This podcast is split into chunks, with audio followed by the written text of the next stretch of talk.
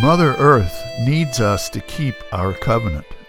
We will commit to our descendants to work hard to protect this land and water for them. Whether you have feet, wings, fins, or roots, we're all in this together. From Winona LaDuke, born 1959. Hello, everyone. I'm Rob McCall, and this is the Awanadjo Almanac, devoted to feeling at home in nature and breaking down the wall of hostility between us and the rest of creation. This is the Almanac for January 18th to 25th, 2019, and we're coming up on the full wolf moon. So here are some natural and unnatural events.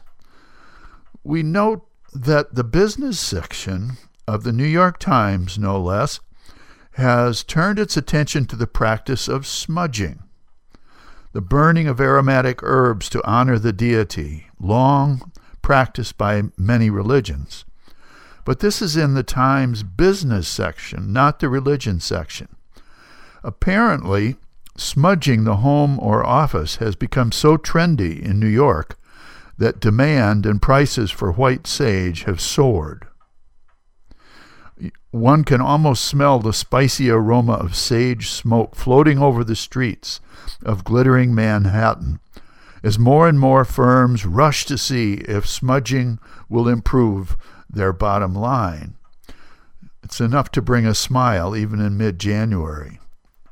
But not everyone finds this amusing a professor of American and Ethnic Studies who is also a Cherokee citizen, is quoted as follows I'm not here to police what people do in their own spiritual practices, but the people selling smudge kits, they're taking native spirituality, packaging it, and ignoring the communities it comes from.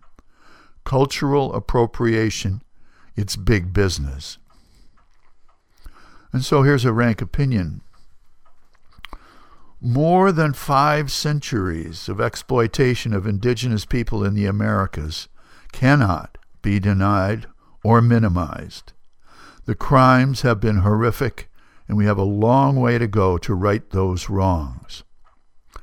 On the practice of smudging, though, it bears mentioning that the burning of aromatic herbs as a prayer offering has been practiced worldwide for eons, from Buddhists and Hindus in the East to Orthodox and Catholic Christians and High Church Episcopalians in the West.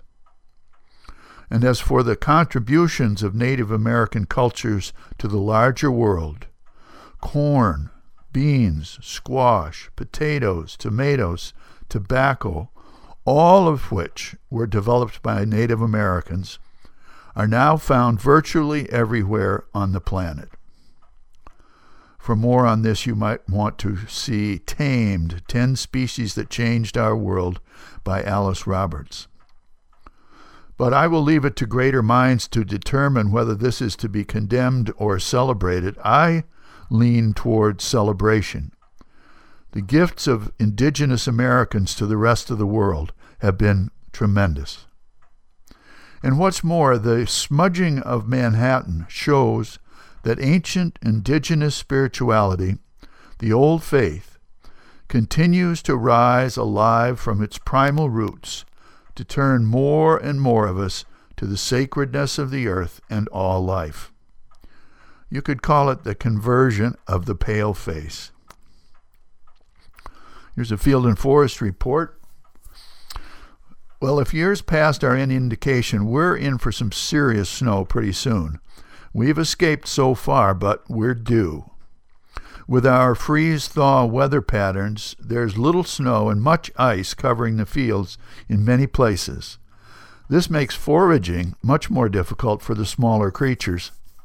At our Awanadjo Almanac Eggemoggin Field Station, we feed the crows, and they usually eat contentedly by themselves.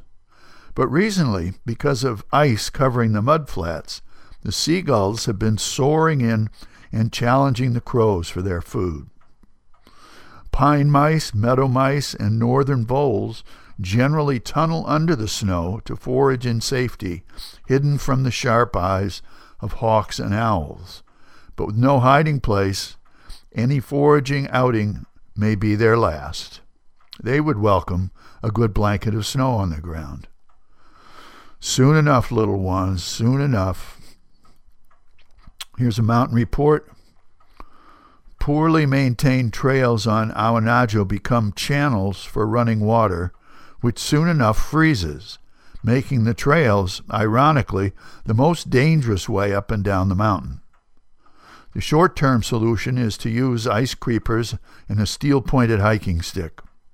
The long term solution is to support trail maintenance on the mountain with your donations of time or of money. And finally, a couple of seed pods for you to carry around with you. The first from Mark Twain. The easy confidence with which I know that another man's religion is folly teaches me to suspect that mine is too. And from the book of Genesis While the earth remains, seed time and harvest, cold and heat, summer and winter, day and night shall not cease.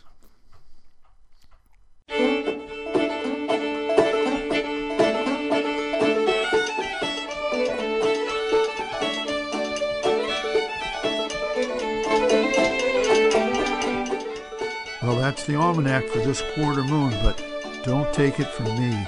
Go out and see for yourself.